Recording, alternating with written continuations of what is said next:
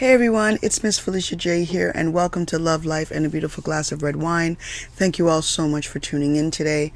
This is the book episode where I will read you a chapter of my book titled Love, Life, and a Beautiful Glass of Red Wine. Every chapter is about different things, so please be mindful of any triggers that you may have before and as you listen. And don't forget to be gentle with yourself. Also, remember that my book is coming out soon, so stay tuned for more updates about that. So let's get started. But first, let's do first things first. Gotta pour the wine because everything is just a little bit better with a beautiful glass of wine.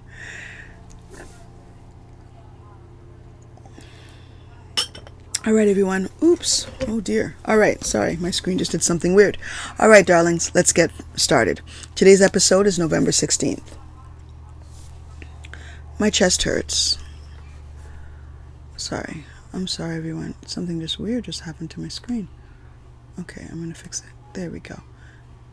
I got that. There we go. My chest hurts. They say that a woman has more mini heart attacks than she could ever believe possible. For me, there are times when I wonder, is this my mini? The other day, my chest tightened, my left arm hurt, my neck hurt, and my back hurt, and I thought, oh my God, is this really it? I do, want, I do not want to stress, to shorten my life, but how exactly do I stop it? My life is stressful, so very stressful. I try to relax, not yell, not get upset, but that is so much easier said than done. And so here I am having chest pains, telling myself to calm down because I don't really have time for a heart attack. My children have four birthday parties next week. I have a doctor's appointment for one of my sons sons that is very important tomorrow. I have tickets for a show on Sunday, and I have a slew of important papers I need to send off by tomorrow. So I don't have time to have a heart attack. I don't have the time to have chest pains either, and I wonder if I need a doctor. I don't have time to say don't stress because life is stressful and that's just how it is. I don't have time to go to a, get to a doctor because the chest pains are worsening and my left arm is becoming stiffer and stiffer, as is my neck. I just don't have the time to ensure that I'm all right. I'm too busy trying to ensure everyone, everyone else is all right and get through everything I have to do. I'm simply too busy. And I simply don't have the time to have a heart attack right now. I'm doing two this week so I'm going to do a little blurb in between this one.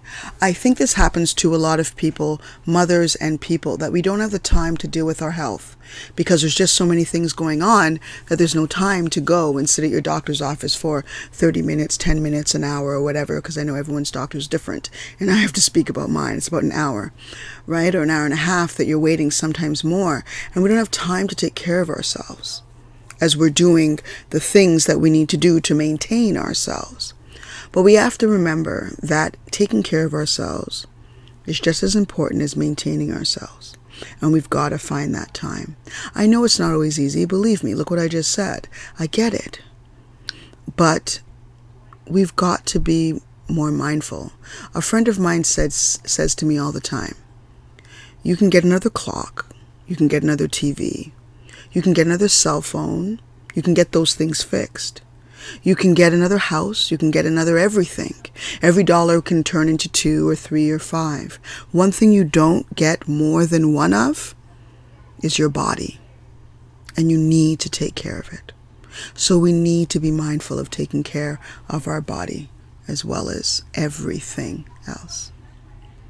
So, the next one, that's all I have to say about that. The next one is November 17th.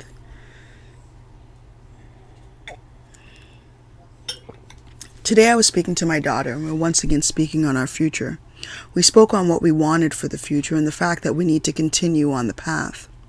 We discussed that she has most of the things she needs to begin, but a bit more was required. We also spoke on my own future. See, there's so much that I want for my life, my future, but I can't work on it daily, and that frustrates me a great deal. I know that it's only with consistent effort, drive, focus, and determination can one actually accomplish their goals. I know that I have to remain focused and focused and on my path. And only with that will I see what I want to come to pass, but I also see and live the realities of my life. And so, I know all the beautiful, inspiring lines like stop counting the days and make the days count.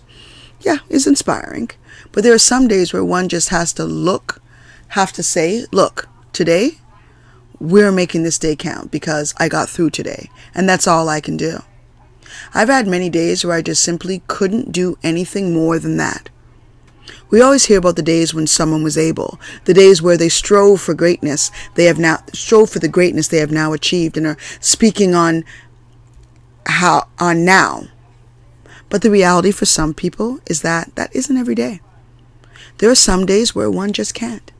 There are some days where one can't move toward their goal but needs just a moment to stand still. I comp- contemplated that as I spoke to my daughter. The days that I really want to move, but I just can't. Where getting through today is the only accomplishment that I could actually muster today. I know for me, my goals involve creati- creativity, and that alone creates a different type of block. Writers are creative people. We function differently than others in certain regards. I mean, if one wants to be an athlete, they must practice every day, and that's something that one can do daily. If they feel bad, use it. If they feel good, use it. The inspiration is different. However, when it comes to creativity, that creative spark needs to occur and it's finicky at times. It's not always there, and so everything has to be aligned one, one's mood, the creative spark. I mean, literally all of the planets need to be aligned for it to happen, and that can be so very elusive at times. I recently read a book called The Zahir by Paulo Coelho and in it he speaks on the elusiveness of the spark for the writer. I loved that book, not just because it was an amazing book and written well, but also because it spoke on the plight of the writer, and it's comforting to anyone to know that their experience is shared by others. That what happens and, and is judged as negative by others is a norm, that it's shared. That's how they feel that how they feel isn't because of some negative trait that they hold, but because it's an experience that happens to them and others as well. It's easier to row a boat when others are in it too, when others understand. So I identified with the main character in The Zahir and saw that as a writer, my process and my experience is one of a writer and not one of some strange anomaly that has decided to become a writer. Through that book, I was able to give myself a break, to be more gentle with myself, and to consider what I need to write, how the writer in me functions. Give myself permission to be who and what I am. I believe this is one of the most important things that I'm learning as I embark on this journey, on this road to 40.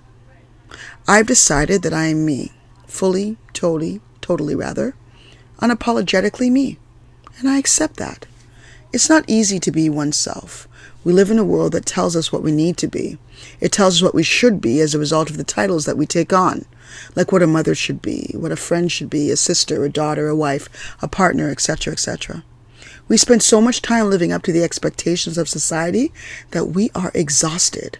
But more importantly, we fail to develop into who and what we actually are.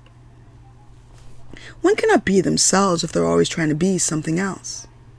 And something that I've noticed and want to put out there anyone notice yet that society is not an actual person?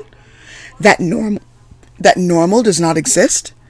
And if you were to take a peek into the lives of those that see you as perfectly normal, you would find that they are human and flawed just like you. So, what is this normal that you're trying to achieve? What is this perfect that you're trying to strive for? What is the standard if no one is actually living it or being that standard? Is the bar real if no one actually knows where or what the bar actually is? And that is all for today. So I'm going to say on that I want to end on that. We're all striving to striving rather to be something, to do something, to act a way that we all should do. And everyone who's judging you in that isn't doing anything they're saying. And if they are doing those things they're saying, they're not allowing you to get to where they are. I think that's what we need to do. I live my life in a way that I try to help people, try to speak to people, try to enlighten people on the things that we live. That imperfection is not imperfection, but simply what we live, and we have the opportunity to live the way we want to live.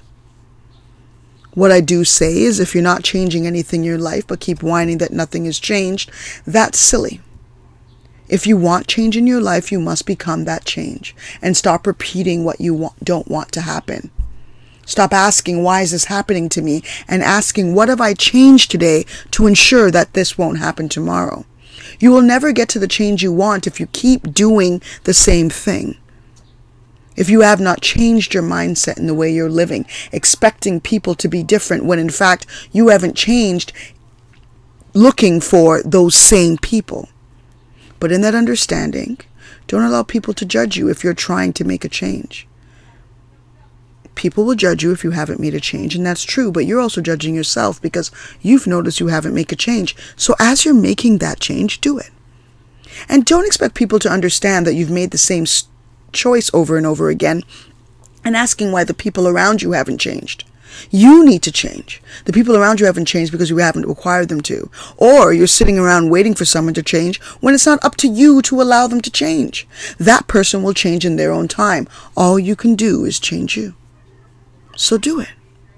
Change is scary, change is hard. No one said it was easy. Nothing wanted in life is simple.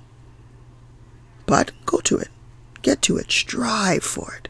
Make those things happen. Don't let other people's judgment of you hinder you. But make sure that you change those things you want to change so that the lack of ability to change isn't what's hindering you. So excel. So that's all for today. I trust that you enjoyed it. Maybe learned something you didn't know before or learned that you weren't the only one. Whatever you got from this week's episode, I trust that it served you. And remember, everyone, that your flame, your fire, will always burn.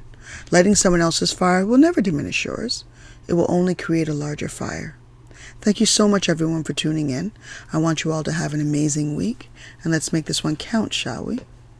Take care, everyone. This is Miss Felicia J. Until next time, be well.